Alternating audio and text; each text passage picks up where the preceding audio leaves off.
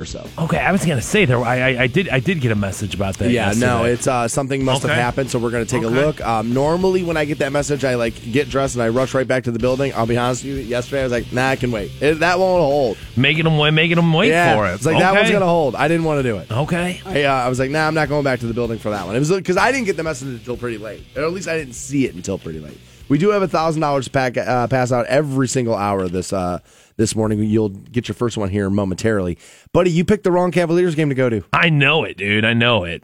I uh, I'm pissed at the Cavaliers right now. Okay. I not pissed, but I bet some money last night, and I took the line at eight. I took the Cavs giving up eight because the line the other night was like six. They got I don't know if you want to call it blown out, but they got like dismantled the other night. And so what Vegas does is like, okay, now we're gonna we're gonna put the spread, you know, a little further.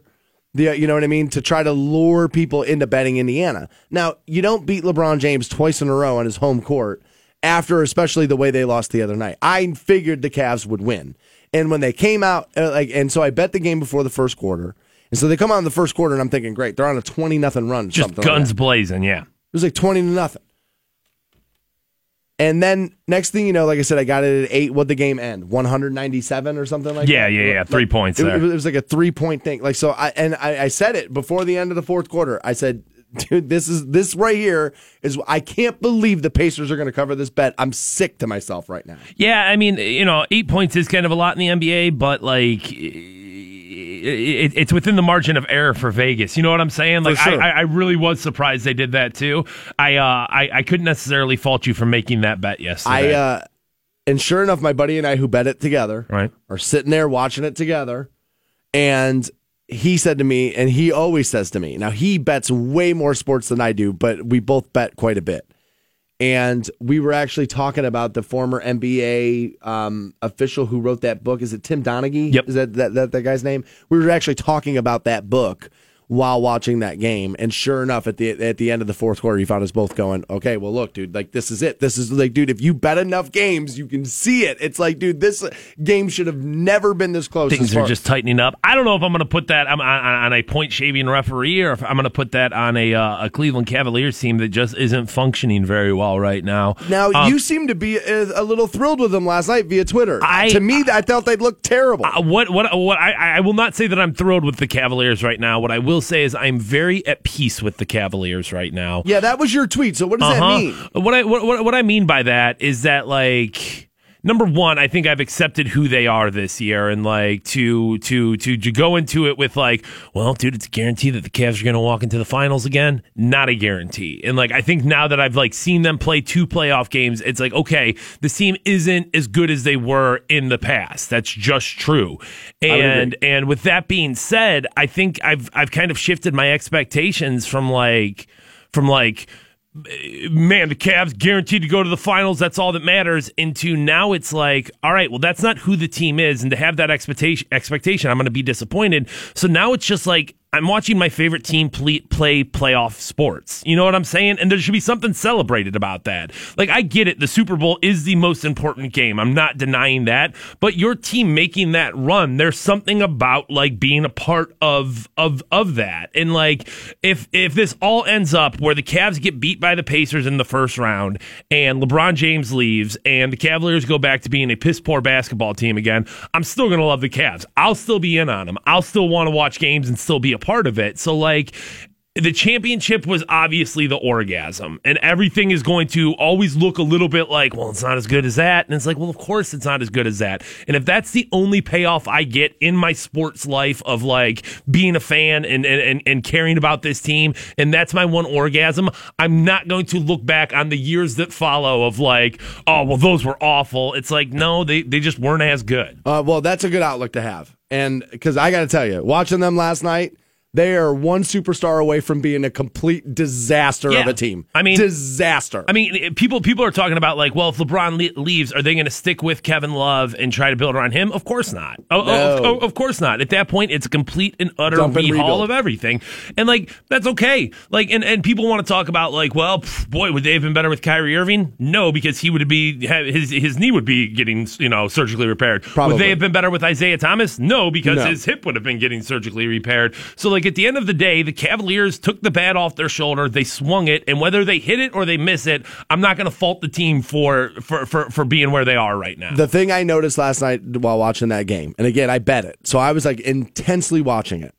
The thing I, the, the, and I kept saying it out loud at, where I was watching it, uh, you know, amongst friends, that if this whole thing ends up with we with us losing LeBron and keeping Ty Lue, this is a disaster. You are going to honestly, dude. That guy can't coach a lick. Uh, I've been on keep, it two years. Keep keep Ty- keep Ty Lue next year. Then, if if, if you're going to go with an all new roster and you're trying to bottom out so that you can get another high draft pick, keep Ty Lue. You know what I'm saying? Like at that point, it does. It, well, you're not. You're you're never going to lure another good coach here without LeBron James. Like without, without something, with- with- with- without you know, and obviously there's going to be guys that are looking for opportunities to establish themselves as coaches. Yeah, but you're, I mean, you're not going to, you're not going to pull in any superstar talent with LeBron James. You've had a hard enough time doing it with him. Right, exactly right. And so, like, I was sitting there watching this thing last night, and I'm like, wait a minute, dude, like, these guys, everybody was all excited to get these guys. What, Larry Nance had four point, I mean, whatever it was. I was just like, I, I I know people are excited because they're in the playoffs. And people keep saying this to me the Cavs are going to be fine. And I need somebody to define fine to me because they're not winning a title. It's a, it's obvious. If you're struggling with Indiana, you're not winning a title, right? Like, we've all seen Is, that now. is is fine to you competing in playoff series? I mean, Well, that I'm asking for their definition because people keep saying to me, it's like, well, what is fine though? Because like when you're talking about, because what I think that they mean is that they're going to make a serious contention for the NBA title, meaning six games in the finals. Um, I think that's still in the cards, but I don't necessarily see that being the likely outcome. I think it's a possibility. I don't think it's a probability. And I think they just they looked honestly, even though they came out and they like blew out the first quarter, they still didn't look good. And for that game to have pulled that close in the end, I personally think it's because welcome to the NBA. Because again, they were telling me about that Tim Donaghy book, and they were like, dude, ev- that guy, they bet on every single thing in that game. And he was talking, I guess, in the book, he talks about how if they bet the over, what they do is they start calling fouls early. So get everybody in the bonus early. Get people at the free throw because all these guys in the NBA, most of them can shoot free throws fairly well. So you pretty much can bet on the fact that the over is going to be. And so when I was watching it, I was like, dude, this something's happening here. I don't know what it is, but that defensive breakdown late in that game, I mean, what a disaster. Like they are nowhere near a title contending team. That's the way I felt last night watching it, having watched them won. Like having watched them win. I just, they're not even remotely close. More Stansbury Show next on Rock 1069. Your shot at $1,000. Now, text the keyword luck to 200 200.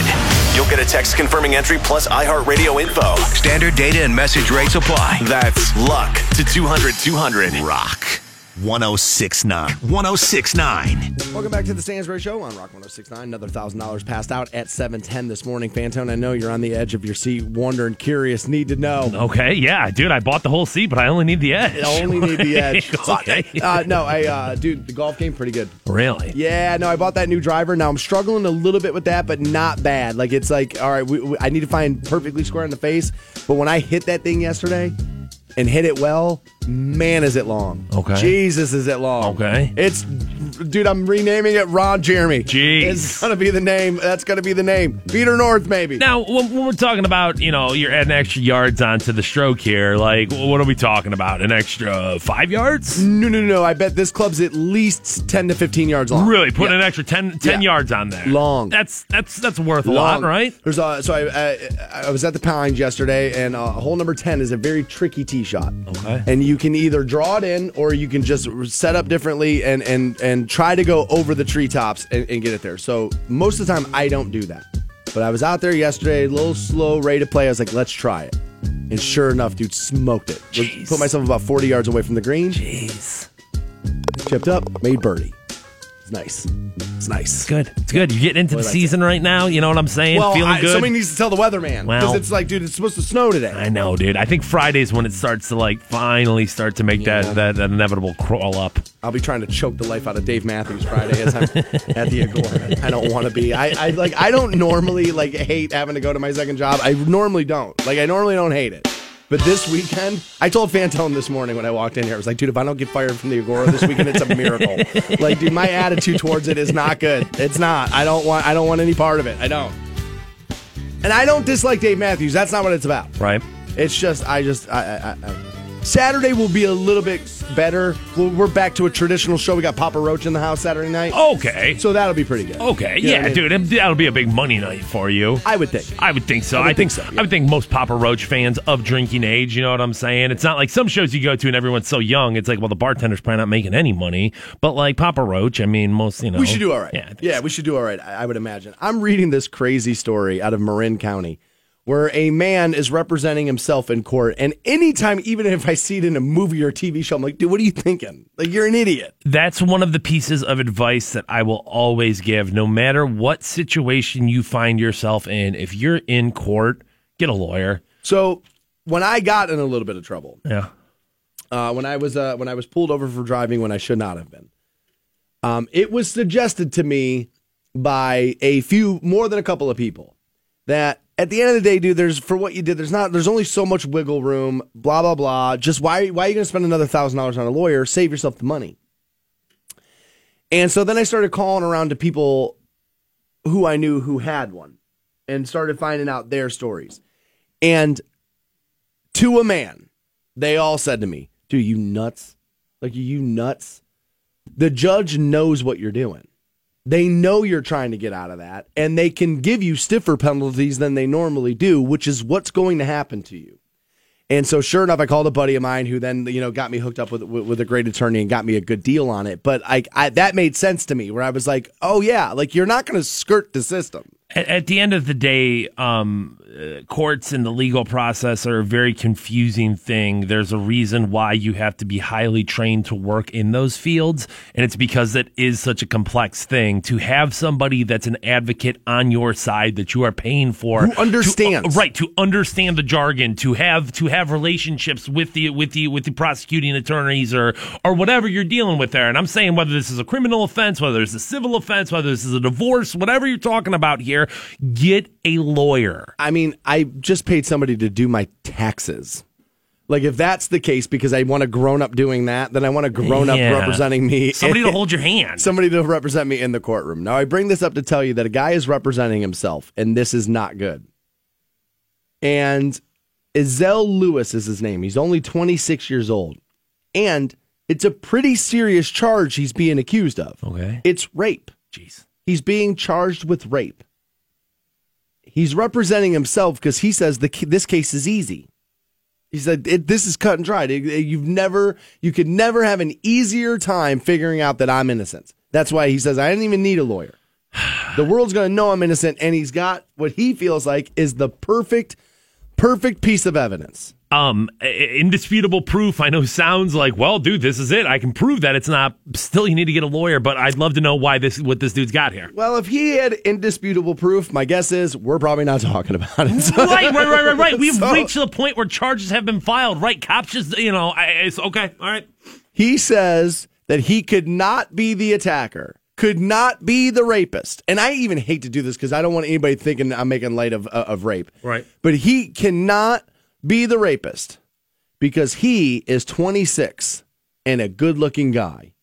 And the alleged victim is 300 pounds. And so he's saying, why am I going to go rape a 300 pound person? Jeez. Now, I think he would have been better served a, to not use this argument at all. But B, if you were going to go crazy route, isn't it, Judge, look at me. I can't physically overpower her versus I'm good looking and she's not. You don't rape people like that. Like, go to the I could not overpower her physically. I can't, as a desperate Hail Mary attempt. Right. Right, right, right, right, right. When at the end of the day, really what we're saying here is that, like, dude, this this guy probably raped her. You know what I'm For saying? sure he okay. did. Okay. Um, I think he did. so I mean, I think there's a lot of people who do have that misconception about sexual assault, though, that it's strictly like, I find you so attractive, I can't help myself. It's got nothing to do with that. that's I think that's what a lot of people expect it to be that like that like one day that there's a, a woman so attractive to you that walks by you just automatically You know what? there's just a trigger of like pulls out your penis and I want to change what I said because I said it has nothing to do with that. And I think that there are probably cases where that does happen, where it, somebody does get like tricked by like eh, you know what I mean by that, and like oh my god, I just can't take it anymore, and that happens more often than not. Rape and sexual assault is about power. It has nothing even to do with sex. That's why when we talk about this, sometimes you'll hear me say like, I don't even understand like why that would be sexual to you or why you could even be aroused during that. Because it's like if, if somebody's resisting to you and that's what they're aroused by is the power, the fact that their power is overpowering somebody else. It's not the sex. And so eh, I would agree with you that that's not the case more often than not. It's just if you're going to use this stupid excuse, I go to I couldn't have physically been able to do it. Yeah, I think this is like, you know, everyone has this like preconceived notation of what, you know, sexual assault is, that it's it's it's behind a dumpster. You know, I, I saw something someone talking the other day on Facebook about like, well, can a husband really rape his wife? And it's like, well, of course. Like, of course. Like these these these, these things aren't as soon as you do as soon as you have sex with somebody that isn't consenting with Dude, you. But this is what's crazy is that you grew up in America where people didn't think that that was true. That's insane. That's crazy to me. Like, and this is what I'm always telling you because people always go, well, general consensus. And it's like, well, public opinion can be wrong. Public opinion was wrong. Has on, been wrong, yeah. It- public opinion was wrong on interracial marriage. It was wrong on integrating the schools. It was wrong, dude. It was wrong on uh, on black serving in the military. It, dude, general, dude, general opinion's been wrong. Honestly, more times than not. Normally, public opinion is a disaster, and we have to be dragged to the place we should be. So I yeah, I, I I I get what you're saying there. I can't believe a guy would have been so dumb to look at a judge of all people, Right. and go, dude, I'm too good looking for this crime. First of all, no man is that good looking. None of us. Not even like, dude, you can take Brad Pitt. Without the makeup people, he's not even that good looking where it's like, oh, I, I would, I, I, I'm beyond this. Rob Lowe? All right, maybe Rob. All right, maybe Rob Lowe. I'm saying Rob Lowe probably doesn't have to sexually assault anybody because, well, he's got a willing dude right here, ready to do it. Yeah, I would gay out for Rob Lowe. I would. Yeah, I would, if I could do it all over, I would, I would sleep more last night and not admit that I would gay out for Rob Lowe. Really, if I was going to do it all over, that's, that's, that's where it would be. More Stansbury Show, maybe next on Rock 1069. The Stansbury Show. Canton's Rock Station. Rock 1069. It's 9. Welcome back to the Stansbury Show. We're on Rock 1069. Massillon, good news. I'll be in uh, your hood this Saturday from 11 to 1. I'll be at the Dunkin' Donuts, 3920 Erie Street South. Massillon, this uh, coming Saturday, 11 to 1. I'll be uh, loaded down with Dunkin' Donuts gift cards, obviously. I'll have uh, some Bill Engvall comedy tickets for his show that night at the Count uh, at the Canton Palace Theater. And we'll also have some uh, tickets to tour the Mansfield Reformatory. Have those for you as well. Which uh, which Dunkin' Donuts is that? 3920 Erie Street South, Massillon. I love it, baby. I don't think I've ever been there. But I will be Saturday morning from 11 to 1. I uh, I saw this this morning and I can't believe people are surprised this is what would happen. But two idiots in Russia, Russia, uh, were on snowmobiles, obviously because it's the frozen tundra up there, and uh, they run into a bear, a brown bear, and a big one.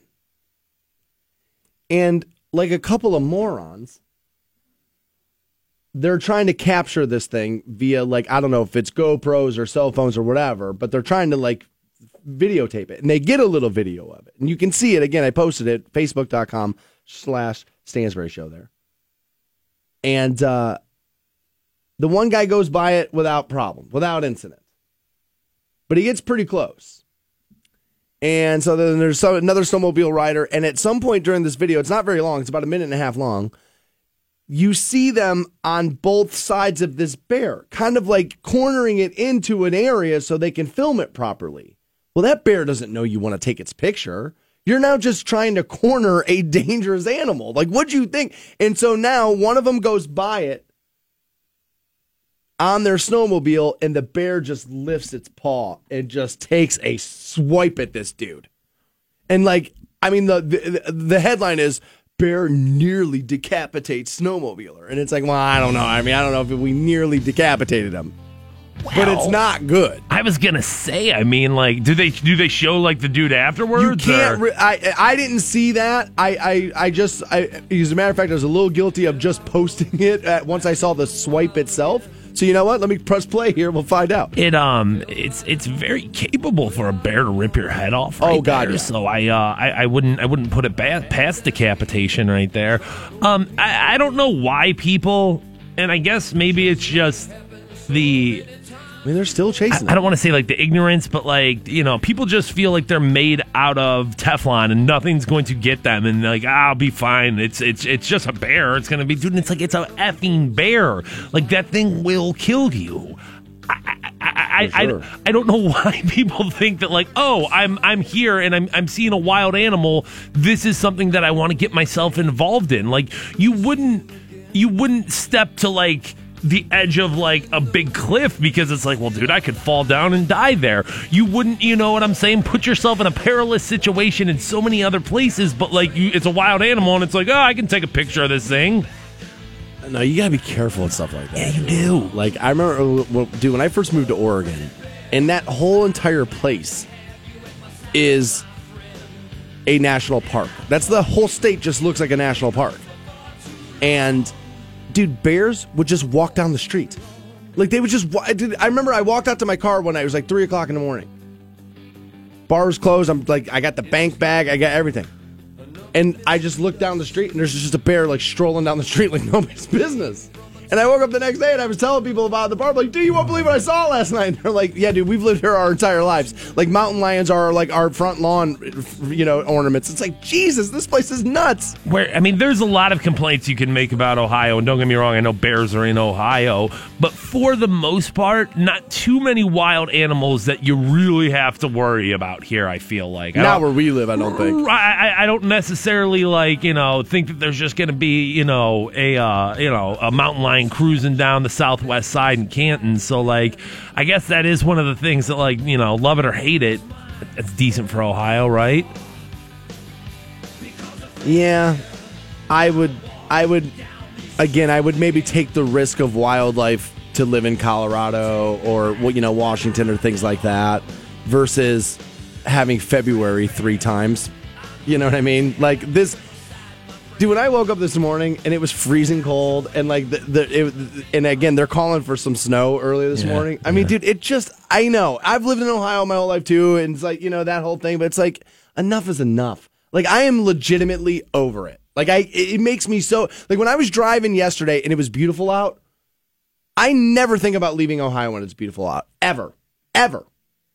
The moment snow is in the forecast, I'm like, why do I live here? What am I doing here? I just, dude, it honestly, I think the older I get, the more it bums me out and I can't take it. Well, I mean, I, I don't think that's uncommon at all. I mean, think about how many. Well, you get old and the bones start getting a little brittle, and it's like, you know what? I'm moving towards warmer weather. I, that that's that's the American dream. I think is like, um, No but, doubt. But I, uh, I, it sucks today, but like it's gonna get nicer, right? This weekend's supposed to climb and get better, and you know, hopefully get a little nicer. Summertime coming.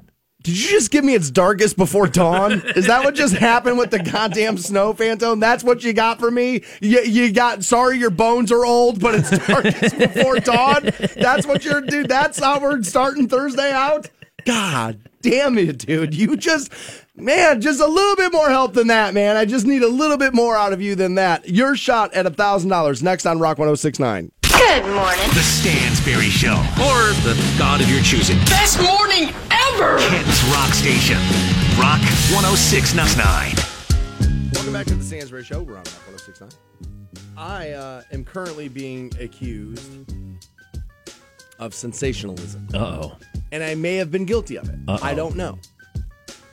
When I get information, I try to pass it off to you. And I got some information yesterday, and it was not full. There, there, it was a little open ended. There was still more to be coming down the pike.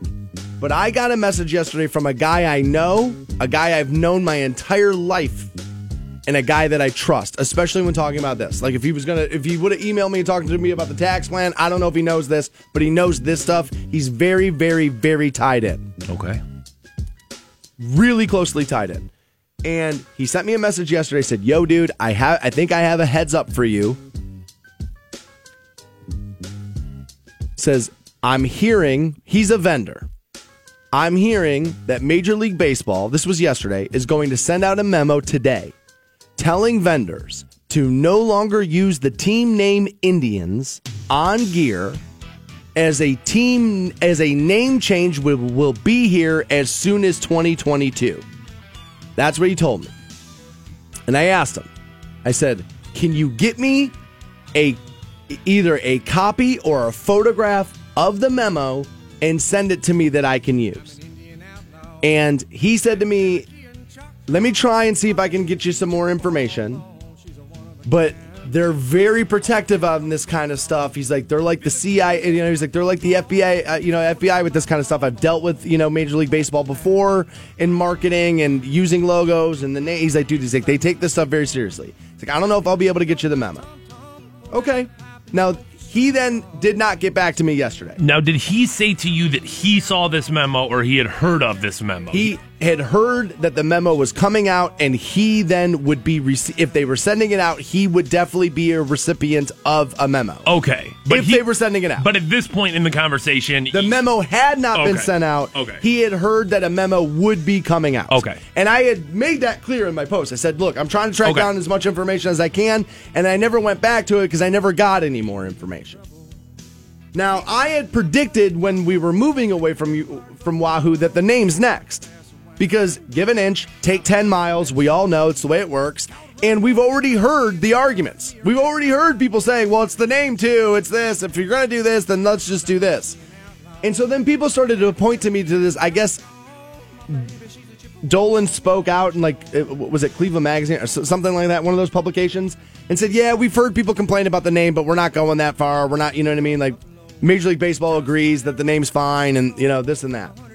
And I just said to the guy who sent me that article, I said, "Dude, this is early January when he said this. You know what's happened since then? The season started since then is what's happened."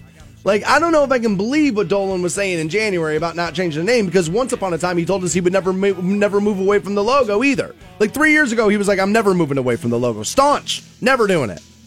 And then Rob Manfred flew to Cleveland, and this is where I thought about this yesterday. I can't believe there are people so far behind in the conversation of things in the world where you don't understand that Rob Manfred, Major League Baseball commissioner, is not getting on a plane to come to Cleveland unless he's already knows he's won the argument. You can go to the Yankees office and lose an argument. You can go to the Boston Red Sox office and lose an argument. He's not flying to Cleveland to lose. You're the Indians. You're not the Yankees. You're not the Red Sox. You're not. I know we as the fan base like to think we are. We're not. we're not. We're not. It, dude, dude, baseball is an East Coast sport. It's always kind of been that way. It, it is ruled and dominated by the Yankees and the Red Sox. Those are the premier franchise. We're just, oh yeah, that other American League team. We're just one of those. That's it. Rob Manfred isn't coming to Cleveland to lose the negotiation. The fact that the plane came here, I knew. I was like, all right, well, we're done. He's coming here. We're done. He- You can't lose across the boardroom table from Dolan. And I do think that the name is going to change. I absolutely do. Because you've already moved. You've already shaken. You've already shown them that you can be bullied and muscled into making a decision you don't want to make. Because Dolan didn't want to make this decision at all. He hates it. He's being told how to run his business.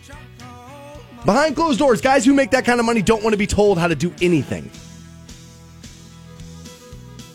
But you've already shown, so eventually they are going to get this. So why not just do it willingly? Why have to be forced? At, at, at this point, is there is there any further development with this? Is there any update on this? I we have heard reached out very early this morning. I don't know if this person's not awake. I don't know if I will hear anymore. I don't know. It was unsolicited. The the message I got yesterday, he just hit me up with it, and then I hadn't heard anymore. Now I assume that that meant because he didn't physically get a chance to see a memo. Maybe that's why. I don't know. I haven't talked to him yet today. But I believe that this is coming, and I don't care what Dolan said because he once told us he wouldn't change the logo. You believe this is coming in the broader sense, not that this is coming. Do you believe this memo is coming? In, Yes, you you think this is this? I is, believe. okay. I believe that I. Ultimately, I believe both. I believe the memo's coming, and I believe the changing of the name of the team is coming. I believe that that's what's going to happen. Because again, if you give people what they want, It's not like, dude, you feel like that feeling doesn't just subside in you. Now you get drunk off it because you you accomplished it. So what do they want now? Well, now let's do this, and now let's do this. And why it bothers me is I hate cosmetic fixes to real problems. I hate them because Major League Baseball wants to clear this up because it's been like it's it's been so it's been so awful to the Native American people, right? I'm not going to argue that. Fine, maybe it has been. Where's the initiative to get more Native Amer- uh, more Native American players in the league? Where's the initiative to make sure the nacho guy, the parking lot guy, the, the, the, the ticket vendor, where where's dude, where where is the actual betterment of the of the Native American life experience in this country for Major League Baseball versus just going, this is terrible, change it. Like where is that? So it's not that they're doing something; it's not. It's that they're not doing enough. I feel like if you're gonna make it such a big deal, then you got to go all the way through them all. Which then let's change the Braves, dude. We're right. Like people are right about that. Then let's change that Major League Baseball. If you want to tell me, because this has always been my point about Chief Wahoo. Is it maybe a little insensitive? I don't see it that way, but fine. If you want to, fine. But you show me the Native American that did not become a lawyer, CPA, doctor, surgeon, or whatever because of that hat. You're not to be able to find me one. You're not. And we can take it off the hat. We've done it. We can take it off the jerseys. We've done it. Native American life in this country didn't get any better. Didn't get any better. So what did it do? So if it's not holding you down and taking it away isn't fixing anything, then what are we really doing? We are doing a cosmetic fix to an actual problem so white liberals feel better. So- that's what this is. Do you feel like no action is better than not enough action? if I was Larry Dolan, if I was Dolan, I forget his name. Is it Larry or Paul? I f- forget which one is here and which one's, you know, got the Knicks. Which, whatever. I would have dug my heels in and said, "Make me." I would have said, "Make me." But they did make him by giving us the All Star game, and I remember telling you that's what the trade was, and people were like, "You're crazy. There's no way. There's no way." And again. I can't believe people are so far behind in conversations that you think Manfred could come here and lose. Dude, that gas went in that plane because he knew he had won already. He's not going to fly here on the chance he could lose to the Cleveland Indians. It's, I mean, that's crazy. I mean, it's just it, that it was so obvious that I find that I find it crazy that people couldn't wrap their head around that. I'd prepare yourself for this. I don't know if the memo came out yesterday. I don't know if it's coming today. Maybe it's not coming at all this month. But if you don't think that name of that team is changing sometime soon, you are absolutely crazy. You give people an inch and they want their 10 miles. Your shot at $1,000 right now. Your shot at $1,000. Now, text the keyword bank to 200 200. You'll get a text confirming entry plus iHeartRadio info. Standard data and message rates apply. That's bank to 200 200. Rock 1069. Rock 1069. Welcome back to the Stansbury Show. We're on Rock 1069. Online for you, WRQK.com. Um, I try not to, uh, or I have been trying to get a little bit better about being addicted to my cell phone as of late. It's Right. not been going that well for me, but I got a, I got in my Snapchat last night, okay. which is uh, at Stansbury Show, by the way. Okay. And I don't use it a ton, but I um, I got a snap from a guy I know. And I was like, well, that's kind of weird. Give me, give me, give me a rundown of what Snapchat is again uh, for all the old people like me. I guess I don't, I don't know exactly. What are you? you- You're taking videos? So, uh, well, videos are pictures, but you can. All right, so then you'll send it to me, or vice versa, or whatever, and you can set a time limit on how long it's viewable. And if the recipient takes a screenshot of something, it tells you. Okay. So essentially, dude, people created this so people could send dirty pictures of themselves to one another and then have them disappear in theory. Nothing, Okay. first of all, let's get that cleared up. Nothing disappears from any electronic device ever, really. There's a link to it somewhere. Somebody smarter with, than you with tech can find where that thing went, right? But it's kind of that, and then you, but you also have what is called your story, which is your- like your timeline. You can post pictures to that. And so normally, dude, when my inbox goes off, it's normally women. All right. Right? Yeah. So my buddy Grant, who is a bartender here in Canton, Ohio, who has worked in many, many, many locations. I believe actually now he's at Fatheads, Okay. is uh, which is uh, newly open. Sent me this snap last night. and I was really tired in bed. I was like, all right, whatever. No, no, no, no, I don't have time for this. I'm going to sleep. So I wake up just now. Well, not just now, but I like looked at it just now, and he took a photo of two chicks at the bar pulling their shirts down, with, Jeez. just showing me their boobs and their bra. He's like, I thought you might like this, dude. Jeez. Apparently they listen. I was like, yeah, I do like that. When the hell? I got to start opening stuff in real time. I should have been out last night. What was I Where, doing? where where does all this information come from? What is Grant just sitting around like, hey, do you guys listen to the Stansbury show? You should show me your underwear. like, I, I don't know if that's a good if that's a good plan in the bar scene. Shut up, Grant. Keep doing your thing. I No. guess, man. No, Wow. dude, he's good. It's not like he's Stansbury. You know, at least at least He's you slick. at least you have the ability of like, okay, well, hey, do you listen to that show? It's Show my show. Then that makes at least a little bit of sense. What's he like? Hey, do you listen to that show? Yeah, I do too. So why don't you show me your underwear? Good lord, man, that's Well, amazing. I think maybe you knew him. okay, all right. You know what I mean? All right. I think maybe he might be involved with one of the two of them. I don't okay, know. I okay. even well, I sent him back. I, I sent him back a message. I was like, dude, if you're not involved with that chick in the middle, get me introduced. Jeez. I might be into that one. I might, I, I might be into that. But I, um, that was a. That was not the worst way to start. So, No, you know, start the second. there uh, you go. Second break at seven o'clock. There, I do have this study out of Harvard, which I found interesting, and I think parents need to hear this these days there's been this thing now recently, and I don't know recently what that means, probably 10 years, maybe a little bit more, where parents are like, I want to be their friend. They're not my they're not my children, they're my friends. And it's ruined stuff. And constantly hovering over your kids and not allowing enough danger in their lives, I think is uh, coming back to haunt us. We're actually seeing um, playgrounds in other countries start to add more danger, so kids learn that there's you know repercussions to their actions, and I think that we kind of need some of that. But according to Harvard, if you want to raise a successful child, surprise, you start them as early as humanly possible with responsibility. It turns out that if you raise your kids with chores, they are way more likely to turn into a successful adult. That is one of those things that is so obvious to me that I can't even believe we had to spend money from Harvard to figure that out. Like, how could you not just know that by by the way life is? That the sooner you prepare for something, the better you're going to be at it. They say doing chores at a young age ultimately increases professional success. So they say happiness comes from love, but success comes from preparation and conditioning and the constant learning of doing things that you wish you did not have to do, but let's just do them because that is how successful people do it. People think successful people love everything they do. They don't.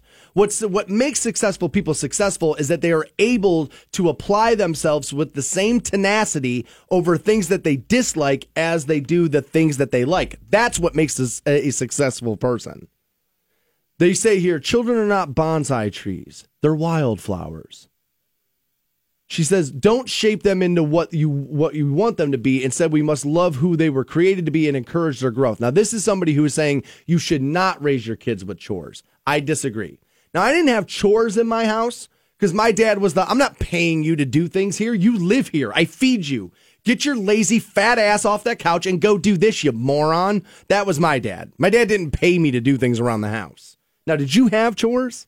Yeah, I mean, there was stuff like it wasn't like a weekly chore list, but I think more than anything, it was just kind of like, Eh, hey, this, you know, this room needs to get cleaned up. Like, you have to go be a part of that. It wasn't like, it wasn't like, all right, Tuesdays you have to vacuum or something like that. You know what I mean? Like, it, it was, it was much more, and I think it was just kind of like, well, help me. It wasn't, it wasn't like, here's your thing, your thing, and your thing. It's So it wasn't like, a signed list. No, it was just kind of like, all right, well, if the, if the kitchen needs to get cleaned up, like, That's how my thing was too. Where where it was never like, all right. I mean, I had to clean my room every week, obviously, and that was like my thing to do. But if my mom was cleaning the house and I was laying there watching TV, it wasn't like Daniel, your chores aren't done. You're not going to get your ten dollars. It was get your ass off the couch and help me. Now, there's definitely, I mean, and my mom will be, be quick to tell you, like, you know, yeah, you can say that, like, every time I was like, okay, here, I'll come do it. But I would say probably more times than not, I was like, shut up, I'm watching wrestling. I'm not Well, doing that. You know what I mean? But, like, Yeah, yeah. I mean, obviously, I had I had a little bit of that going on too. So I found this to be interesting because then people started to comment like, "Well, what can I let my kids do at what age?" And I'm looking at this list. They have the chores your your children should be able to do by their ages, and this starts as early as two years old. Now it's been a, a lifetime since I have been around a two year old child, so maybe I don't have a full understanding of what they can and cannot do and grasp and what they're capable of. But they're saying to allow your children to fill the water glasses for dinner at two to three years old, change the dish towels out, sweep small areas, which how small is that broom going to have to be? And ultimately, they say a two to three year old should be able to set the table. Isn't that a little young for knives? Um. Well, I, I I would assume that this is all supervised activity here. It's not like you're just telling your two year old like, "Yo, go set that table, and I'll see you in five minutes." This is, I'm sure, much more just the getting them used to stuff. So it's probably you handing them a plate, waiting three minutes while they stumble over to the table, put it up there, then you have to straighten it up, but just giving them that like. Sense you do purpose. have to do something here where it's like when kids have to clean up their own toys because that's probably when you would start doing that is once they have motor skills and the ability to do that yeah are you going to have to go clean up everything else because they're just throwing things randomly in there yeah but you, if, if nothing else you're just kind of getting them used to the concepts At four to five years old, your children should be able to sort clean silverware, help you unload the dishwasher. Again, a lot of a lot of knives in there. I don't know. Again, eh, maybe by five. Help put away groceries, clear the dishes from the table, use your vacuum, fold dish towels, and clean appliances. Yeah, I mean you could probably take like you know a wipe and wipe down the dishwasher. Sure. Six to seven years old should be able to clear the table, help with simple food preparation, and dust mop your floors. Now, this is where it gets weird. At six to seven years old, I can empty the dishwasher, but I have to wait until I'm eight or nine to load it, is what they're saying. Eight to nine, you should be able to load it, empty your trash out, wipe the counters, and hand wash large dishes. That seems weird to me. That if you can load it, you should, or unload it, you should be able to load it. The only thing I was going to say is when you're unloading it, you already know exactly where those plates go. There's a set place in the counters, but when you're loading it, and this is something I'm not good at, is like figuring out spatial, like, where can I fit more things in here? Because to me, it's just like, all right, throw this in here, and it's like, well, my girlfriend's always like, well, why didn't you, why didn't you put this here and put this here? You could have fit in ten more dishes, and I'm like, I don't know, I'm just dumb at that. I am a bad dishwash load person. yeah, I'm bad at spatial stuff like that. I probably wash dishes through using my dishwasher. Probably, I would guess three times too many per week because of not having a proper understanding of like, well, if you just did this and this and this and that thing moves and this part folds down, I don't know. Well, and I think that's a part of the problem is I'll whatever I use Monday, I put in the dishwasher. Then by the time Tuesday, Wednesday comes around, there's already a Tetris game in there, and I'm trying to fit new pieces in there, and I just can't do it. So yeah, I'm I'm I'm not good at that. Like like loading up like a truck, like when you're moving. Like like my dad has shaken his head so many times at me, like why would you put that there? Why like what were you thinking? And I'm like I don't know. I just thought this is where it went. Really? Yeah, just not not my not my strong suit. Not, uh, so, uh, so not so much with the Tetris then. No, I, I- Tetris. I think I'm all right because they got that music going and everything. But no, definitely, definitely not. You know what I'm best at. Interesting. I um I I am also bad at top rack, bottom rack of dishwasher. Like if you started picking up items in the kitchen and, and quizzed me on where it goes, I, bet I would fail that quite a I bit. don't know. I bet I would fail that quite a bit. Ten to eleven years old, your kid should be able to help you with the meal planning and then prepare simple meals. And by twelve years old, your your child, they say, should be able to cook a complete family meal. Yeah, yeah, You think so? yeah. Uh, by, by by 12 years old, by 13, yeah. I at my grand my dad's mom was a phenomenal cook, so she got us into cooking uh, very early. I don't believe at 12 years old I could have made a dinner for four people that would have that everybody would have enjoyed. Now, I was going to say, at the end of the day, you do have to be realistic with what you're talking about here. And with all this stuff, obviously, you knowing your kid is going to dictate whether this is or is not appropriate. But like spaghetti and, you know, spaghetti and like meat sauce, usually, I mean, by 12, you can boil some water. You can, you can, you can brown some meat. You know what I mean? Once again, I think supervision should be a part of most of these things here. Where oh, or anytime like, the stove's on. yeah, you don't just want to be like, all right, 12 year old, go figure it out. But, you know, you know, with mo- mom standing there, you can't get it done. This is one of the things I'm very bad at in my life. I enjoy to cook. I I like it. Like I really enjoy it. But something I'm so dumb, dude. Like this is one of the dumbest things I do. I will go to the kitchen and let's say I'm boiling. All right, wh- one of the things I have to do a lot is I, I boil eggs. I, I eat hard boiled eggs every single day. It's just one of these dietary things. Anybody who is doing what I'm doing, they'll tell you it's just like you need them. It's just part of your life, right? And so I will routinely hard boil 18 eggs at a time. The amount of times where I will then take that pot off of that that the range and forget to turn the range off, I have gone, to, Fantone, I have made dinner. I have made dinner, gone to bed, woken up, come and done the radio show, gone home, and realized that range was on. Bro, Dude. you're gonna die. Not once. I, dude, the one day I was halfway to the Agora. That's an hour. I was a half hour on my way up to the Agora and was like, oh God, I can't remember if I shut that thing off or not. Turned all the way around, went all the way back, and it was shut off. Son of a bitch. I mean, dude, the the, the short term memory. Somebody give me the study on maybe where that went. I know I got the study on the chores. Where did this short term memory go? More Stansbury Show, not that far off. You guys hang on. Rock 1069.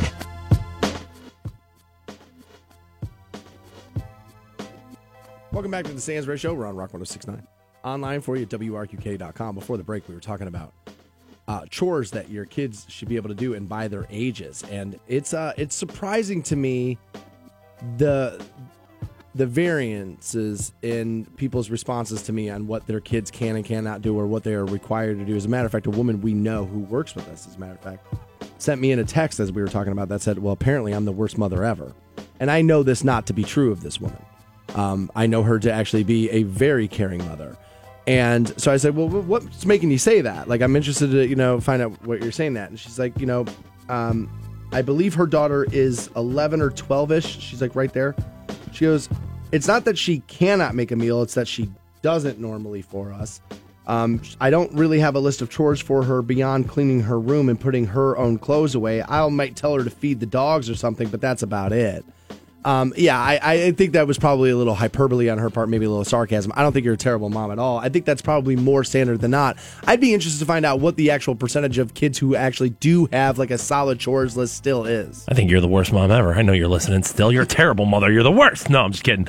Um, eh, you know, it, there's really what it boils down to for me is that Uh, chores are a good way to ready your child for expectations and that's kind of that's kind of what I think kids need in life is support and the expectations and a good combination of those two things usually leads to I think what is a well-adjusted, you know, adult.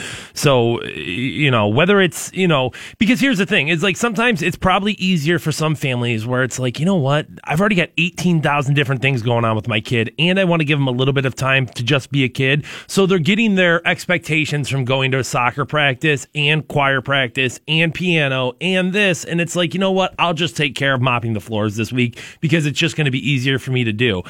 I, I think that's fair. You know what I'm saying? Like I get where I get where you come from with that. Um, it's just it's Yeah. just you you've got to find what works for you, your family, and your kids. Amanda sent another list that she has found, another chart for ages for kids and what they should be able to do. Um. Oh, this is all. This is all a joke. I actually the, the first couple. Well, no, the first couple are totally normal, and then the last one's chainsaw the trees and bushes. I almost fell for that one. Thank you, Amanda, for that.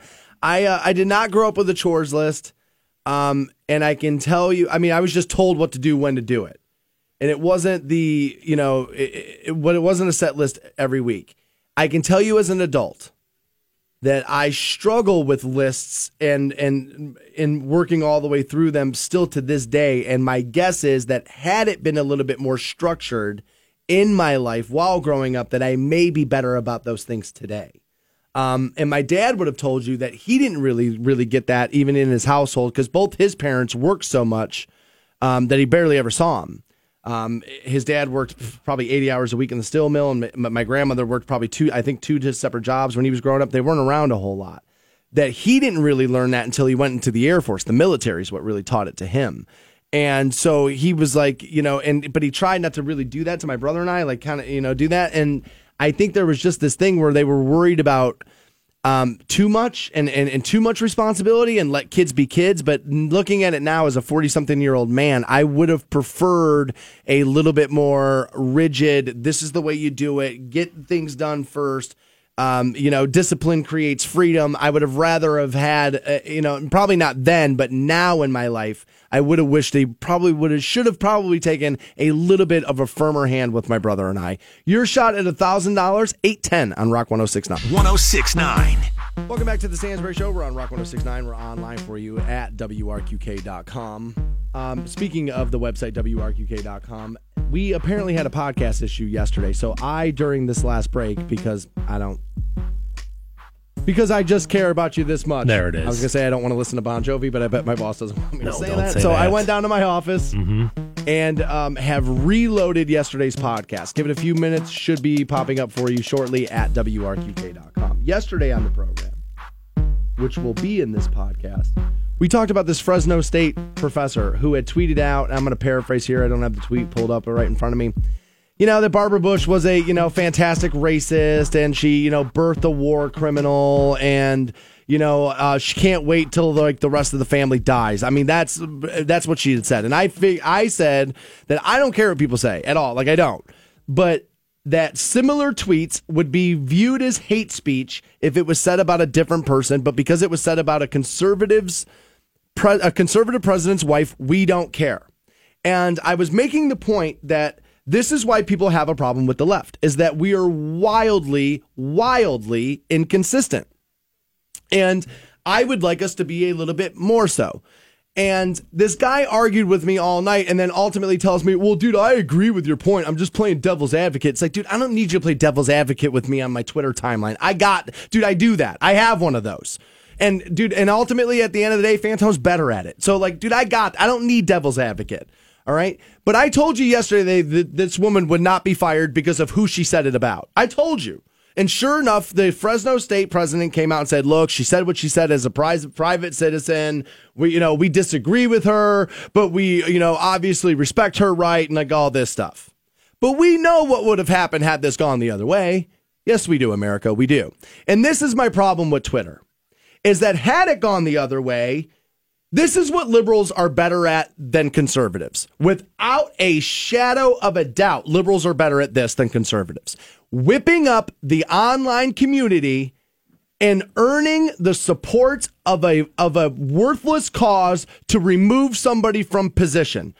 The liberals, we are fantastic at this. We headhunt and job remove better than any group in history ever. We're just, as a matter of fact, it's pretty much the thing we're best at. We're not good at pretty much anything else. This is what we do. And conservatives need to get better about it. I don't know what you're not doing with it, but it had this gone the other. We've seen tenured professors fired for tweets before because people kept telling me, well, she's tenured. It's happened. This country's fired tenured professors before over tweets. Example? I, don't mean, have it, but I remember we did the study. I remember because some Okay. people were telling me, like, dude, you guys had did this, so we did it. It's happened. Tenure does not mean you are just bulletproof from anything. Now, If you molest a student, guess what? Tenure doesn't protect you. Now, Fresno State, the president has come out and said that tenure doesn't necessarily protect the professor who tweeted about Barbara Bush. A professor with tenure does not have blanket protection to say and do what they wish. We are all held accountable for our actions. And they did not comment specifically how they're going to handle this because I'm sure legally, when it comes to a union professor like this, they probably have to wait until things happen. That is a follow up response that for, that came after the original one I read, where he where they were saying we're standing by her, like we are not taking action. That's I mean I tweeted it. I have the photo. I tweeted it yesterday. It's in my timeline, and I said not so not fired. Got it. Like I mean, so I know the original statements out there because I tweeted it. They were looking to stand by her. Now, this may change in the days to follow because maybe what's going to happen is what I'm asking for to happen. But liberals are way better at this than conservatives are. You, they whip up their base and go headhunt for jobs better than in, better than they do anything else. For Christ's sake, I mean, dude, they are very, very good at it. And if I was on the right side of politics, and I'm not, but if I were, I would be studying how they do it what makes when do people decide to pounce or not? And i would learn to sharpen that skill because it is going to become a it well it's already become extremely valuable. And so this guy arguing with me last night is like well take you for an example.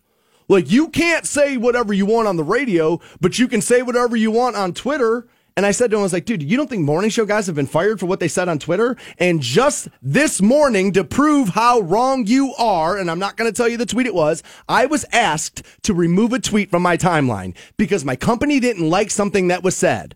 And guess what I did? I removed it. restaurant employees are fired for stuff they say on social media. So no, that I mean, at the end of the day, I mean, like what? uh, Again, this is one of these guys that's talking to me about First Amendment and free speech. And I said to this guy, this country needs a First Amendment seminar more than it needs anything else because because it's the First Amendment, we, everybody thinks that they know it. And because it's like this thing that you have been told that you should hold so closely to your American ideal that you think you understand the First Amendment better than you do. Most of us do not.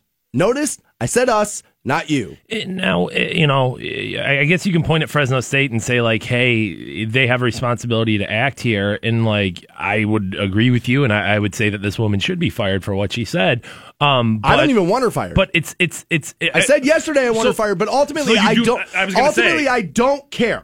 So you I- do not want her what- fired? no, what I no. Ultimately, I don't want anybody fired for what they say on Twitter. That's what I want. You but want- I don't live in that goddamn world. So what we do need to do then is, if one side gets to do it, then the other side needs to be able to do it fairly. You know, liberals, equality. So, so saying in a public forum, like just because it's Twitter and it's online, therefore, like, so if I go out on the street corner and let's say I work for whatever, I work for Rock 1069, I go out on the street corner and I start screaming Rock 1069 sucks, my boss is obviously going to have a problem with that and fire Sure. me. But if I say it on Twitter, I can't be fired for that. No, what I, what I would prefer is that when you are not at your place of employment, for you to be able to be who you are and not have it necessarily affect your job. Now, that is not the world I'm going to live in because the rest of us can't handle that.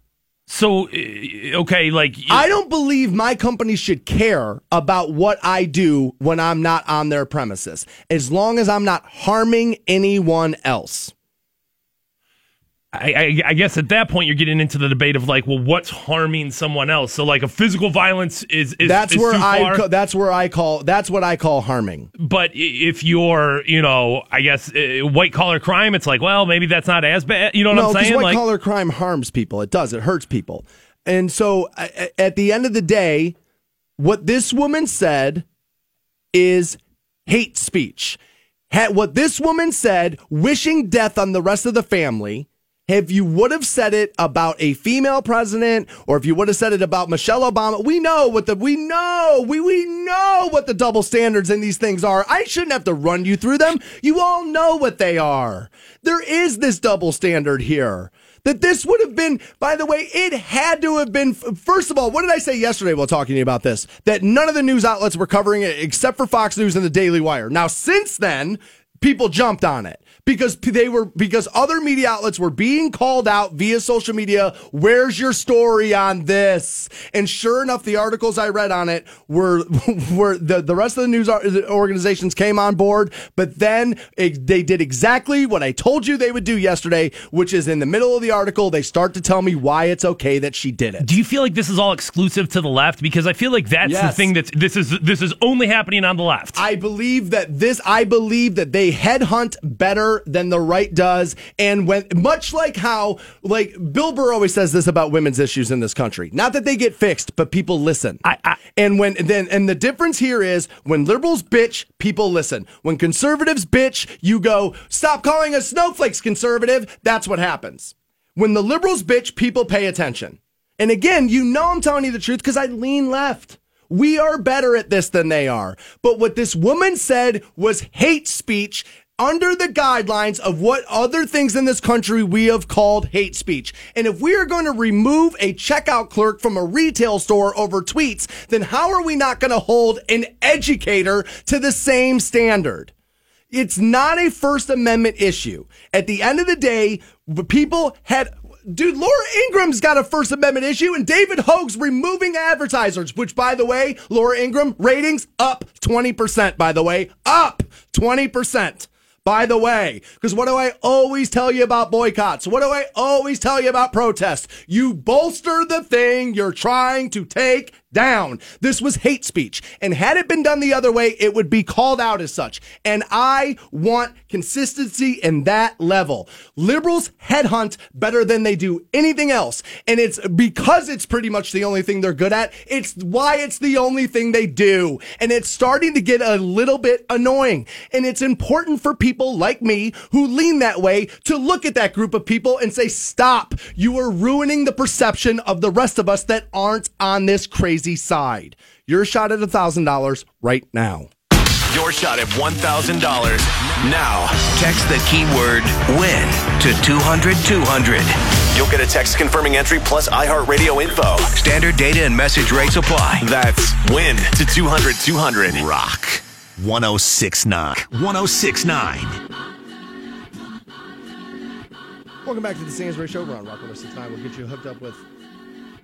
What is it? I know what it is. Lewis Black tickets. There it is. That's what it is. October. Oh. October was when we'll do that. I uh, that that was a little reminiscent of that brain fart I had yesterday on the air when I was in the middle of telling that story. Guys, I know a lot of you will never know what that's like.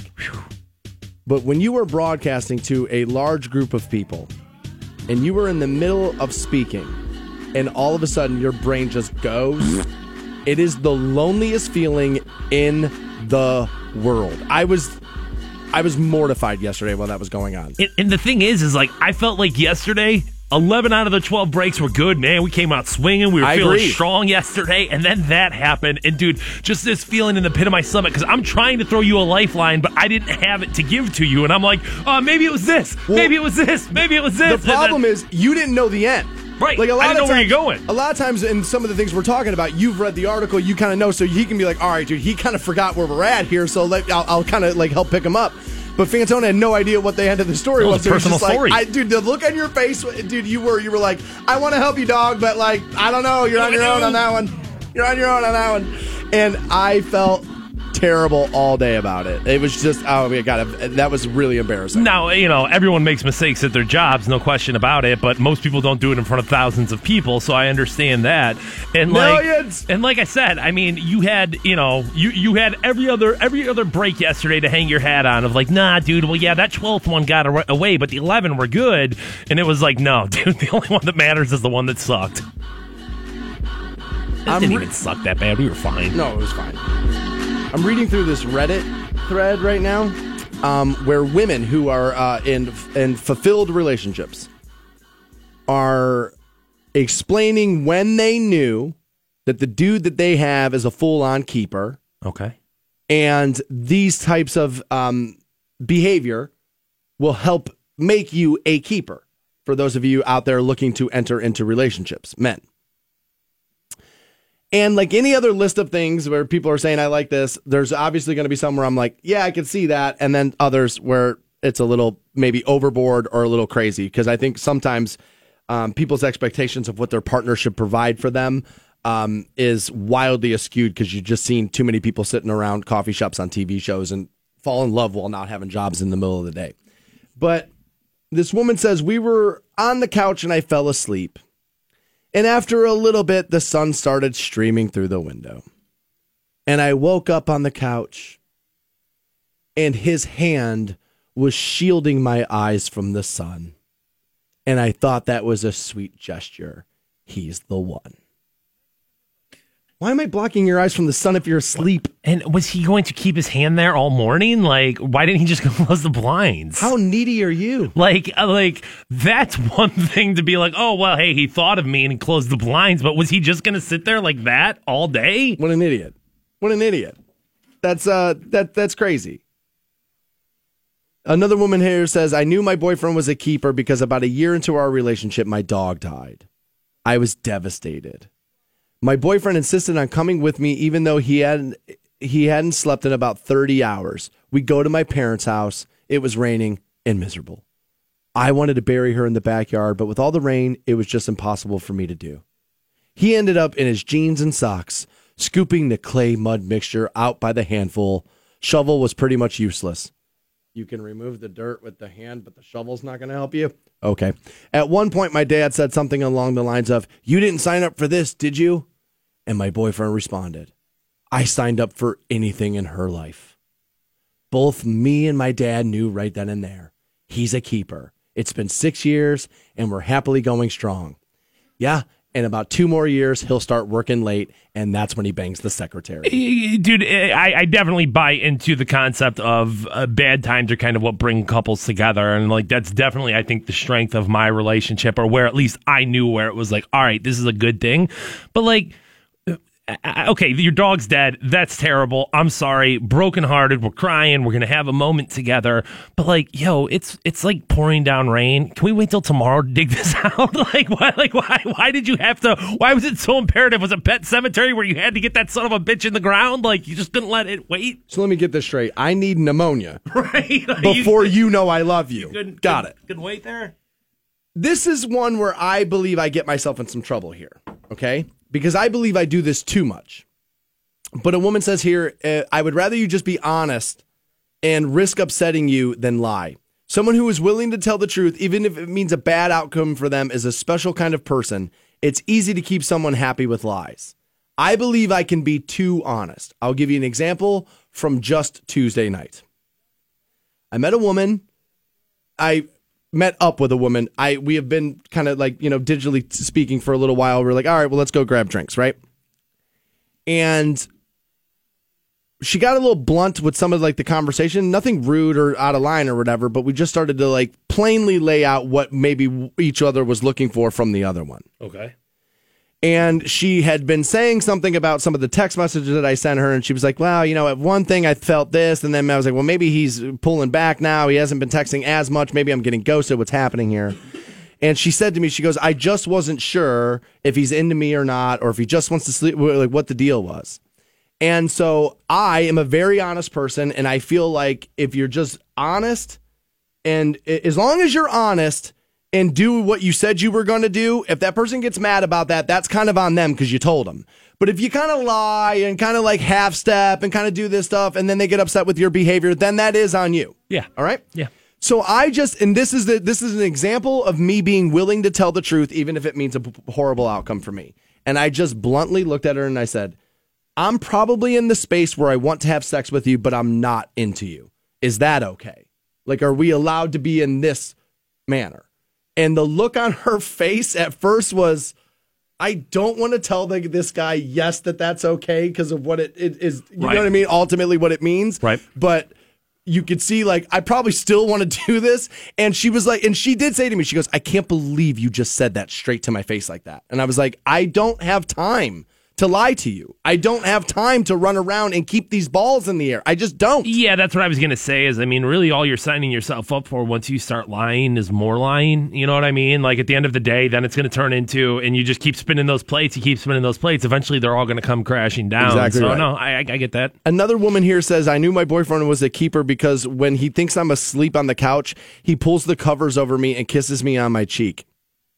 That's a pretty low bar for keeper, right? Yeah, but I mean, maybe you know, indicative of like the bigger caring that he does. You know what I'm saying? The small gesture kind of shows the the, the greater picture there. Yeah, what may be happening here is Reddit might be farming out part of what she said. yeah. Um, this uh, this woman says, uh, "I love it when he does something nice for me and doesn't expect something nice or sex in return." Ladies, there has never been a guy who did anything without the expectation of something at the other end of it. That's uh, uh, part of it is uh, even if the expectation is just you being happier and complaining less. There's, dude. First of all, there's no selfless deed ever. There, there- it just it cannot happen. That's sayings are sayings for a reason, and it's because they're true. I th- this all feels like very low bar stuff for keeper for me. Or or maybe what I'm finding out is that my uh, criteria might be a little too high, and maybe this is why I'm single. you know, you brought up that the point that you brought up with that woman of, uh, you know, hey, I just have sex with you, and and and I don't want to necessarily spend time with you. Um, do you feel like that's really what you were saying, or were you just trying to set that table? uh, So that you wouldn't have to deal with that, not leaving the possibility open, because that's the thing. I think is a lot of people look at it like, uh, you know, hey, I don't want this because you don't want it now. It's like if you allowed that to develop, if you allowed that to grow a little bit, would it be like, oh man, maybe I do want this? But since you don't want it in that moment, you shut the whole thing down. I wanted to say what I said so that if after sexual activity, I don't get that thing that switches, that switch that goes off in you of, oh man, maybe I really like this person. That if that doesn't happen, that that person is not upset about the fact that it did not happen. So- because I told her this, and that's why I don't feel bad saying it on the air. I believe she, eh, albeit maybe subconsciously, is misrepresenting her intentions of what happens here. I think behind it, there's a little bit hope of maybe something legitimate comes out of it, and I just don't see it at this yeah, juncture. I, I feel like you you are. I don't see it. doing a little bit of uh, preemptive, you know, damage control, where it's you know like, well, I could see this going off the rails, and I could have sex with you, and you fall in love with me, and I don't want to, you know, I don't want to do that with you. So all of a sudden, it's like, well, no, I'll just tell you. And maybe in this circumstance, I mean, maybe this is the way that it is. I just feel like if you find yourself doing that on a regular basis with everyone you date, That's a problem. Then it's like, right, yeah, I would agree like, with that. well, yeah, you no. I have no problem agreeing with that. I I think there's there's um. I mean, I don't know her all that well. You know what I mean? So, like, you just do. People hide who they are for a while. You know what I mean? So she could be crazy for all I know. but she could be great. You know what I'm saying? Like, I will admit that there's been enough stuff, even when you take out the sexting out of it, like there's been enough conversation via text message. And even actually, she called me last night on the phone, which was really weird. Like, she's like, Can I just call? And I was like, Oh, God. okay. But I was driving in the car and I didn't want to text. I was like, Yeah, dude, I got like, you know, the Bluetooth it through the dash. And so, like, I did that. But I was like, God, the phone? Really? But, um, but I would admit that there's been enough things that she's into enough cool things. There's been enough cool references where I'm like, all right, dude, you might actually be a cool person. But I don't know. And since I don't know, ultimately, this is the truth. I don't know what I want. So I better, I'm better off telling her that I am more on this end of not wanting so much versus telling her, no, I might be interested in this and then having to about face and hurt somebody's feelings. I believe strongly in, I'd rather be blunt with you, tell you exactly what's on my mind and risk making you mad now versus making you mad later. Because I think the amount of anger if you do it sooner versus later is you get a lot less. And ultimately even if they're upset they have to respect the fact that you were willing to say exactly what it is you think and not play games. And ultimately I am willing to take that risk that you will respect me for my honesty versus throw drinks in my face which has happened more than a few times itself. More Stansbury show right around the corner. You guys hang on Toby Boys brought popcorn. The Stansbury Show. Because I'm about to put on a show. Rock 1069. 1069. Welcome back to the Stansbury Show. We're on Rock 1069. Online for you, WRQK.com. Before the break, we were uh, running through this Reddit thread that was kind of explaining what women, um, how they decided that the guy that they were with was, in fact, a keeper. So I had forgotten that I have a perfect example of how not to be a keeper. All right. Okay. A friend of mine in the radio business, her name is Heather, um, normally goes by Heather B on the radio, um, has worked everywhere in this country, but she's currently in service in, uh, in Canada. She, Victoria, BC is where she is right now. And she's freshly there, like just there. She had left Montreal and uh, and has taken a job in Victoria. So she's just been there about maybe a month. Okay. And so she's entering in the dating scene. Heather's a very attractive woman. Um, she's wildly, wildly um, uh, uh, confident about her boobs. She she feels like she's got some of the best boobs in the game. She says, and I would agree. They're very nice. So she's uh, she is a very dateable woman, right? But she posted this yesterday, and I asked her. I said, "Can I discuss this on the program?" And she said, "Absolutely." She's like, "I posted it on my Facebook. We're going to talk about it on the show I do tomorrow." So yeah, she's like, "You're free to go." So she had met this guy, and I don't know if it was like Bumble or Snap or like whatever, but they, you know, they kind of like met the way people meet now or whatever, right? And so she at first thought, yeah, I might like this guy, and then I don't know, there were some douchey things that happened. She was like, all right, maybe dial it back, and kind of like pulled back, right? So the guy then sends her messages, and I don't know where these came. I don't know if it was to her phone or Snap or whatever, okay? But he says, Hey, Heather, what's going on? In case you're still looking for some strong, healthy male company, I've been feeling extra sweet lately. Here's a post workout snap I took yesterday, just in case you forgot what I look like. And it's him, like, stark naked. Oh. One left arm like folded, but so his hands like gripping the back of his head, so the elbows Nice. right at the top of his head. And this dude is ripped up. I Just mean, beefcake. ripped. All right. this dude's in good shape. Just dude. All right. Now I don't know if she, because I, didn't talk to her on the phone, so I didn't get a whole. I don't know. It's edited. I cannot see his penis, so I don't know if she created the heart that covered it, or if he did that to be cheeky. I don't know. So her response to him was, out of nowhere, really creepy. I'm good, which I would imagine is going to be most women's responses for an unsolicited D pick. Now, I mean, I, I know there's going to be examples of when it worked, but I would love to see a study of how many times the nude or D pick worked for the guy. Where it's like, I've said this before, where me and my relationship, where me and my girlfriend have been together for four years, if I'm like, yo, you know what, I'm kind of horny, and horny. like, you know, eh, her getting a D pick from me, it's like, well, yeah, She likes that because D. right, that's the we're together. She likes you know it. what I'm saying? Like we're Right. we're we're tied at the hip here. But if you are like in the dating phase, or if you are in like the well feeling each other out, or we haven't slept together, or we're not official, and, and like you, eh, those unconsensual D pics, guys, they're not working. I cannot imagine a very high success rate. So this is people today, though, right?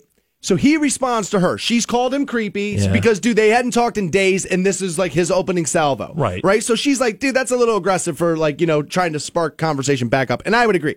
So then he responds to her by saying, Wow, babe, so hostile. I send you a beautiful picture of my hard work and you call it creepy. We obviously aren't in the same league if you're still dishing out shame and negativity on others. Maybe you're having a bad day. I hope it gets better. I know deep breaths help a lot. Angel like emoji. And this is why I love Heather right here. Her response a minute later, she wasted no time. You are a truly disgusting human being who literally visually assaulted a, a complete stranger, you weirdo. You took a creepy hole to a whole new level. I hope this piece of art works better on your next victim. Peace out and love, you stupid hippie. Because again, like he's kind of got that mentality, like she's shaming him. You see that? Like, I felt like that was such a weird, like, he feels like he's being shamed. It's like, bro, you did this thing you should not have done. It's okay to tell people that you're, you're, you're forcing me to look at you in a sexual manner naked without my approval. That, that's a, she's not shaming you, but the mentality of people today is so crazy, right? I um I I, I just don't get it. I, I I understand even if okay, so this dude's ripped like this dude. I mean, dude, he honestly, dude, as a guy who's currently back in the gym trying to get in shape, if my body ends up coming out looking like this dude's, I'll be pumped. Now, if if if if if that's the life you live and that's who you are, that's fine. And I understand that that's probably worked for you a lot. Like, let's be real, being in great shape, I'm sure has gotten you laid plenty of I times. mean, dude, he's got a six pack. But that doesn't open up the door to like, all right, well, therefore everybody wants to see this. Now, is it any different than him, like, I don't know, being shirtless? I mean, yes, because you're sending it to her the specifically. penis. The penis is where it goes too far. If you wanted to be like, hey, I just got done in the gym, here's my upper torso, and to try to seduce with visual, I like it. I, I or not that I like it, but like I think that that's probably okay. It's probably still not something I do. It's probably not something I would do, but I don't think it's crazy for a guy to get done working out and try to seduce a woman because your your body like that. But once you go to like genitals, I think you got to be real, real careful with that. And I would urge most people to tell you that uh, unless requested, I would not send it, guys. I, I guess maybe maybe it's me. Maybe it's that I just don't feel as if I have a dude. I'm not that proud of my penis. Like I'm, I'm like I like it. I'm happy with it. I'm stuck with it. So like I've I've I've, Right. I've wrapped my head around it. You know what I mean? And it's a pretty solid relationship I have with him. We get along. You know what I mean? But I'm not so proud of his accomplishment. Like I'm not hanging him off the fridge. Well, you know what yeah, I mean? Like I can admit my kid can't color in the lines. It's it's not a lack of accomplishment. It's a lack of like visual appeal. Like at the end of the day, do you really think you've got that photogenic penis? That's the one where it's like, man, chicks are not going to be able to keep their hands off of this thing. No, dude, you got a normal one just like every other dude, just like all of us. There's a reason why there are 10 male porn stars. Your shot at a $1,000 next on Rock 106. 6 9 Welcome back to the Stansbury Show on Rock 1069. You can listen to the podcast via iHeartRadio and WRQK.com. I have uh, reloaded yesterday's program. Apparently, there was an issue. It is online right now at WRQK.com. Uh, so if you missed yesterday, it is now available for you. So I saw this, and um, it just it, it shows the changing of the times. I think, and I don't really have an opinion on either way about whether it's good or bad or whatever, indifferent. It just it is a noticeable difference in the times from when I was a kid till now. Where The Rock now. We've known for a little while. He's been kind of hinting maybe there might be a political run and you know he's been appealing. He put it I believe an exploratory committee together to start talking policy issues and get him boned up on on some things and like that which I like as a guy who's going to think about doing it start preparing as early as humanly possible. I can respect that right? But and this is a story that I um it's not really a story. And but it would have been when I was a kid because now he's saying he's going to launch his own brand of tequila called Mana. I believe is the name of it. Had a guy who was thinking about running for president created his own brand of tequila when I was growing up, I think it would have been counterintuitive to his to his goal and may have sidetracked that goal. Now I could be wrong because didn't we have? I mean, didn't Carter had the beer right, or was that his brother? I was gonna say. I'm pretty sure it was Jimmy Carter's brother had the beer. Was it Billy Carter had his own beer? So maybe I'm wrong here, but I but it it it, it, this feels like this would have derailed. This feels like it would have derailed a presidential hopeful in the '90s. Not so much now. Yeah, it was his. It was his brother that was a part of Billy Beer, and like that. I mean, was probably enough back then for all of it sudden to be like, oh, I don't know, this guy's brother is involved in the alcohol industry. But now you're right. I mean, it would make absolutely no difference um, for better or worse. I mean, I guess you can make the argument of like, well, why should it matter if if if if the if the president has you know his own line of alcohol? Well, you know what it would have been though, and and is that you would have been then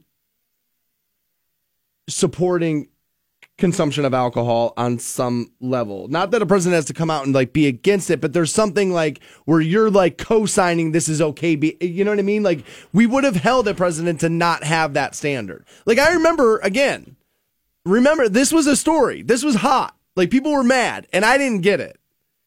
But I remember Obama went to a basketball, I think he went to a college basketball game and he had a see-through plastic cup of beer. The way most people go enjoy sports and that was on every news station for like a week. The president drinking beer. And I was like, yeah, he went to a basketball game.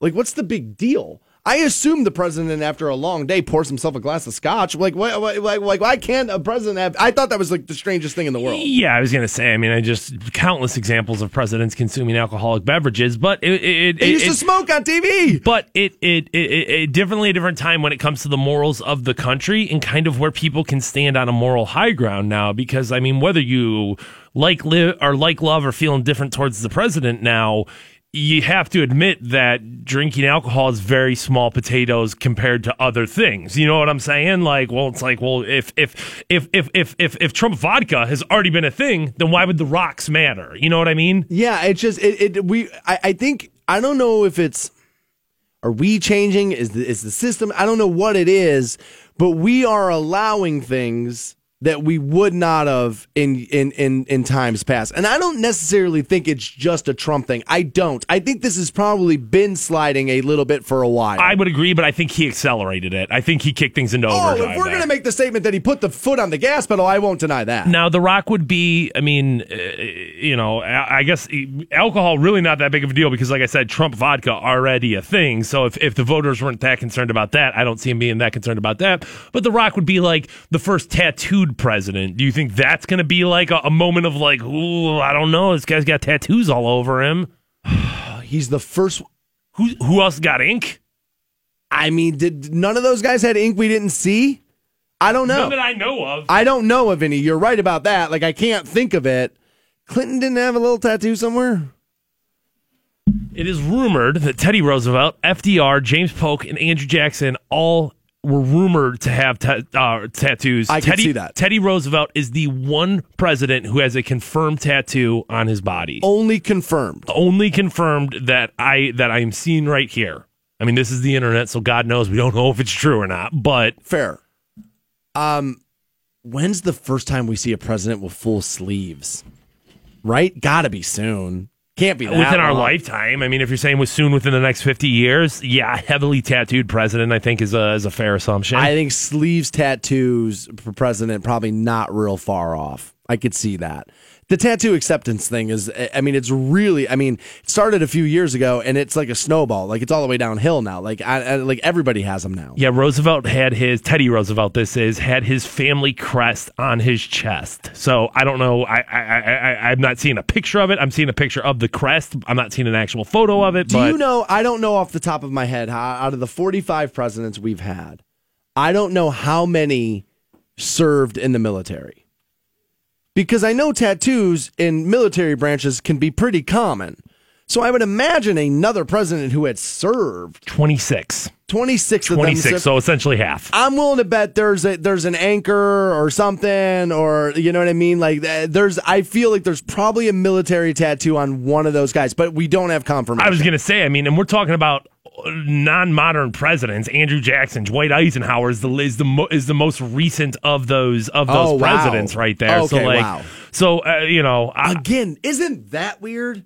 Like for as much as for as much as this country, and sometimes they like to fake it. This country does about the love of the military and, and, and the veterans and that whole thing. Like, don't you think it's a little weird that that's that that, that that's not more of like a criteria piece? For people to cast their vote for somebody who actually did serve the country because of what a unique view you would have into foreign policy that way, that you would be a little bit. I'm surprised we don't hold that to be more of a well he didn't even do that how are we going to let him do that or she or you know what i mean like i'm surprised for as much as we like to do planes over sporting events and flags and don't kneel and this for as much as we get all hot and bothered about all that kind of stuff i am surprised that's not a stronger piece of criteria while picking out a leader for the country i have a list of things you need to get off of your facebook right now we'll give you that after hooking you up with this thousand dollars 1069. Welcome back to the Stansbury Show. We're on Rock 1069. This Saturday, you can join me as I will be at the Dunkin' Donuts, 3920 Erie Street South in Massillon. I'll be there from 11 o'clock in the morning till 1 p.m. in the afternoon. I'll have tickets to see Bill Engvall. We'll also uh, get you hooked up with some tickets so you can tour the Mansfield Reformatory and obviously some Dunkin' Donuts gift cards on hand that day as well. Saturday, 11 to 1, 3920 Erie Street South in Massillon. man, oh man, Tiger Town, get ready, Stansbury coming for you, baby. I, uh, I like it. I know you do. I've been looking at a couple of houses out there, as a matter of fact. We'll see what happens with that. I am so indecisive on things like that. And then I, I get close. I'm like, no, because I don't want to move and it's going to be hard and I'm lazy. Like, I'm so that dude. I've uh I feel like I feel like there's been like conversations we've had, we've pushed each other, and I'm like, all right, Stansbury, hey, this, this, this, and you've been like, yeah, yeah, yeah, and then no. No, yesterday, Fanto was like my mom. He was like, did you call that nice man back about that house? And I was like, No. uh, no, I didn't. And then I called and the guy didn't pick up the phone. I didn't leave a message again. I should call him. That was a nice house you sent me, actually. Yeah, it, it, I, it I should call that dude. That was is. that was actually a really nice house. I should call that dude. I uh, I need to get that done. All right. Well, coming up 10.05, I'll tell Stansbury, hey, did you call that guy? And Nope. then he'll walk out of the studio. I won't see him Shut again up. for an hour. All right. Okay.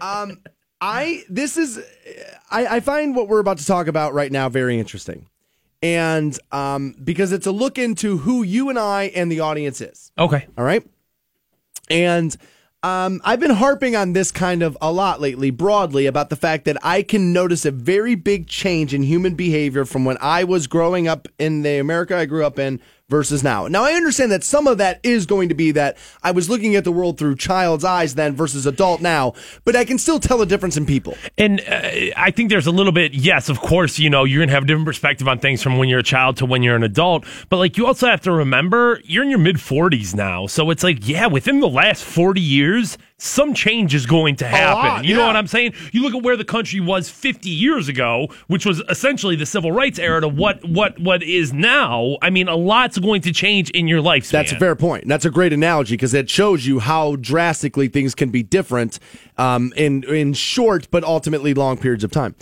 And I bring I, I set it all up that way to say this to you that while why I was growing up, and I'm, I'm assuming a lot of you listening are near my age or probably even maybe older, that when I was growing up, that if a company had broken your trust, that we were done, and it took forever for that company to rebound. Not that they couldn't, but it would it would be a, a lot of uphill work for a company to regroup after losing your trust. Okay. Facebook just went through this huge thing where your trust had been broken. Okay? People were outraged, they were bitching about it, but you were doing it, we were doing it on Facebook. You see my what I'm saying is I believe that we the consumer are becoming less discerning on what we want to hold as like my privacy and you know uh, my personal things and like where now it's like oh yeah that happened oh, whatever dude as long as I can go online and I remember telling you I was as guilty as everybody else a red box came up and said hey look be careful what you're doing I was like shut up Zuckerberg X I want to judge my friends right? And I just I can't believe that they are going to make it through this. Essentially, I know they lost some money in the stock market, this and that. Ultimately, though, the users are still there. They're going to get through this unscathed, pretty much. Oh yeah, I mean they didn't lose actual money. You know what I'm saying? It's not like Mark Zuckerberg lost actual money. The, the, Share price up few days. Their, their their stock price will bounce back. I mean, it's not it's not it's not out of line to think that I would assume it would. and uh, it just it really goes to show you how much the, how deep those claws are into us and like yeah i mean you're right because if if if, if 50 years ago you a know soda company had done something. You were done with that soda. yes uh, you you you definitely had more and i guess maybe it's because I don't know. Maybe, maybe maybe people were different, or maybe it's just like this is just a different. The circumstances are different. It's easy to walk away from a from a from a cola When there's 10 others. Well, I mean, and yes, you can go on any other website and get your entertainment from Facebook, or you can get your entertainment somewhere other than Facebook, but it is the central meeting place of the internet. That's definitely a factor. I would have to imagine another factor is the fact that um, uh, your attention is way too diverted now. We're back in the day, dude, when a story was a big story, it was the only story that got reported and they harped on it nonstop. So you were constantly thinking about it. You can be distracted by the fact that Facebook did something awful while being on Facebook.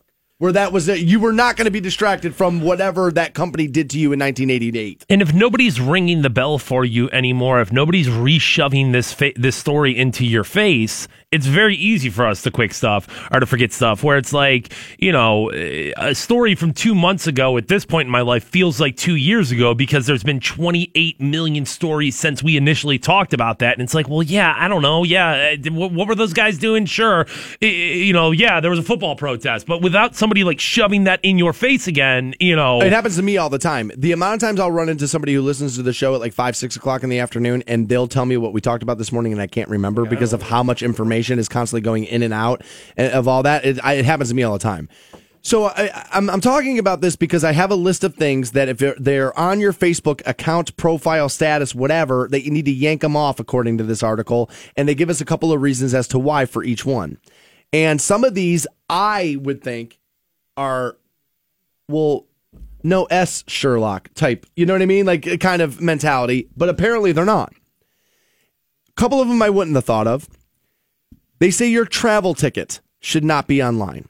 If you have a boarding pass for a flight, don't be stupid. Don't post it on social media. We shouldn't have to explain why. I Realize there are predators and people who commit robberies out there. Now, I would agree. Now, here's the other thing I'll tell you. And uh, because th- this this will similarly apply to things we give away on the radio.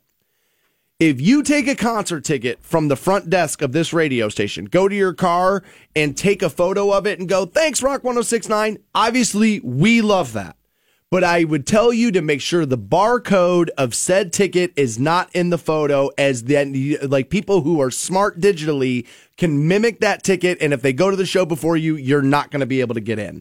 So I'd be careful about barcodes. And anytime that you start announcing you're going on vacation, or even maybe in a lesser extent events or something like that. What do I say about 4th of July? Right. I mean, you're telling people you know that where everybody you, is. you will not be home. You know where everybody is. Your credit card or debit card information should be off of your Facebook account. Why would you have ever done that? Oh, yeah. Why? they say it's really easy to receive a payment through Facebook now. In fact, people do nothing but talk about payment. Facebook will automatically offer the service. If you receive money, be sure to disconnect your debit card from your Facebook after. I would never. Oh, they're not saying like, hey, you just posted up the numbers. You use it through Facebook to purchase something. You leave it in like your cookies, and then it's left over. I- I'd love to say, boy, I would never. But dude, how many times do you use your online account for something, and you're like, yeah, it's fine.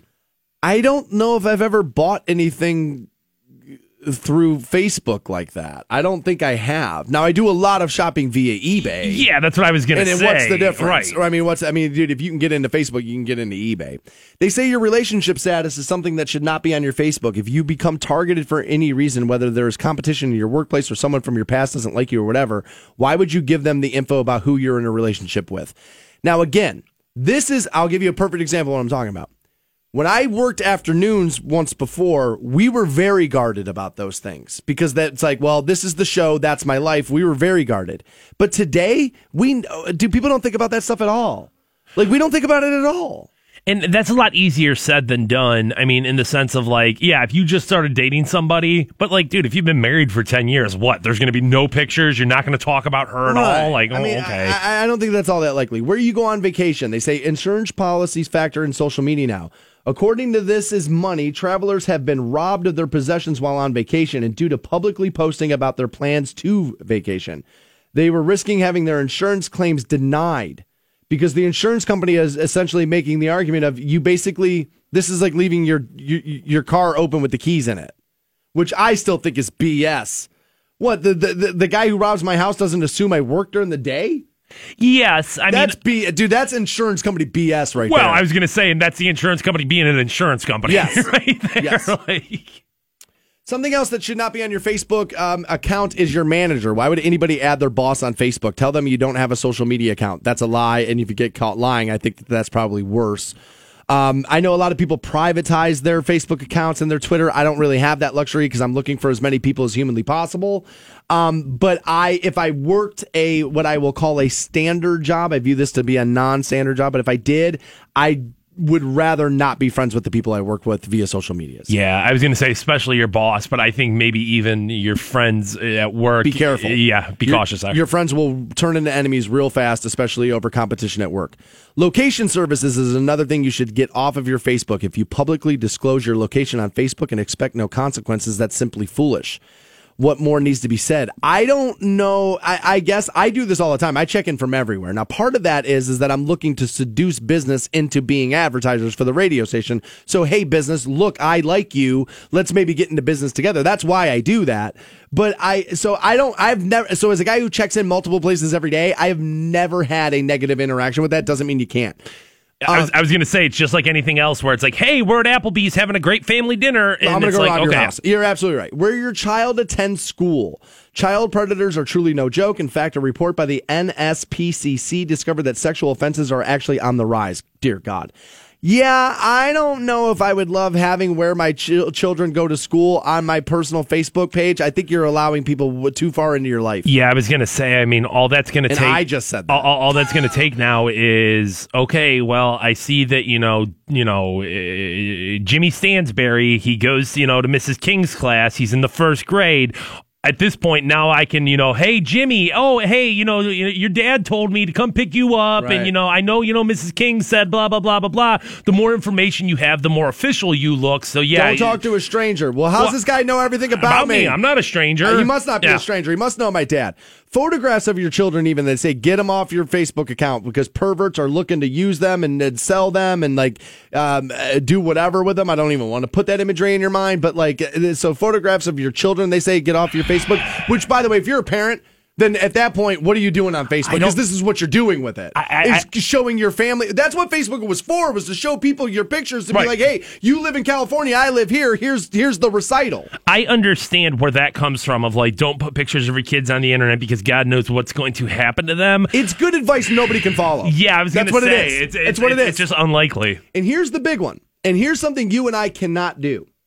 Because when I started this show, I started a Facebook for the show, facebook.com slash Stansbury Show. And I remember saying on the show that my plan was to then delete or deactivate my personal account.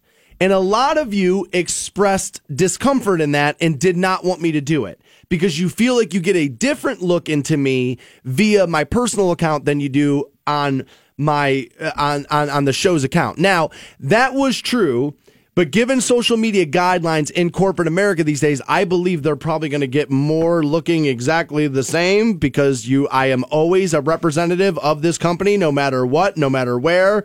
You can tell I was just told this this morning, right?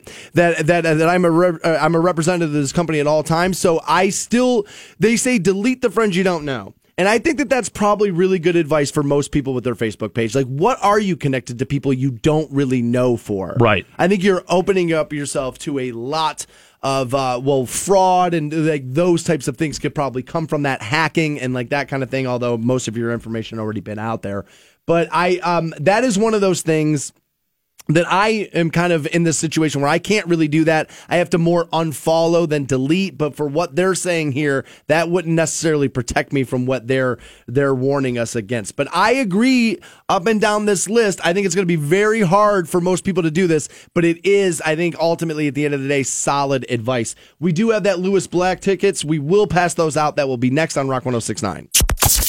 The Stansbury Show, Canton's Rock Station. Rock 1069. 1069. Welcome back to the Stansbury Show. We're on Rock 1069. Pass out those Lewis Black tickets here momentarily. I uh, I'm reading this now um, from Cleveland19.com where we've had yet another commercial airline plane have to go down due to a engine catching fire. This time Delta. The flight had to make an emergency landing in Atlanta after one of its engines caught fire. The plane had left Atlanta Wednesday, um, headed for Heathrow Airport in London. It returned to the airport when the crew reported an engine problem. Fire crews then met the aircraft on the runway and extinguished the flames on the engine. It was uh, then towed into a gate, and all the passengers got off safely. Nobody had died in this one. Uh, no one was hurt in the incident. FAA is investigating. That's two in a week, dude, from engines just like failure.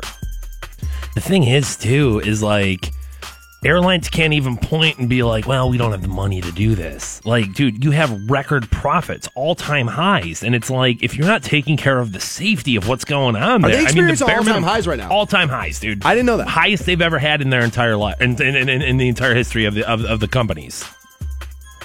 Now, again, this kind of goes into what we were just talking about, right? Where trust of consumer.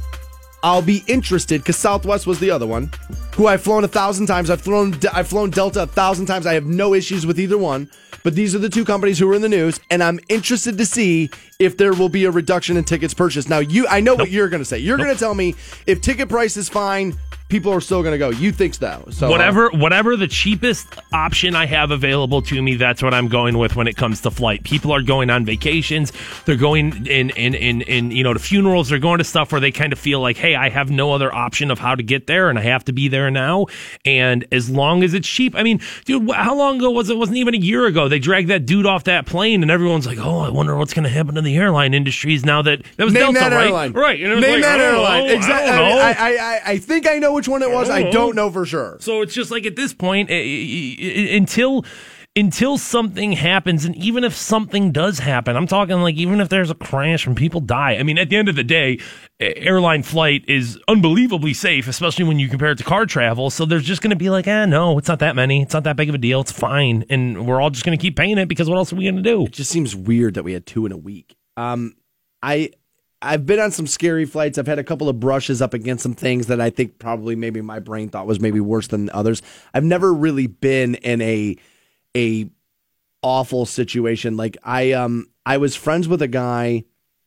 Um, we were coworkers back in the day whose wife had to do an emergency landing, and um, like in a field, and like then she had to like hop off the side of the plane and go down like the inflatable chute and that whole thing, and she flew later that night, and that not me, dude. from from what from what I've heard is that when it comes to like airline, when it comes to like a crash or an emergency landing or something like that, most of the time everyone's going to be fine, even in a crash situation, like an emergency situation.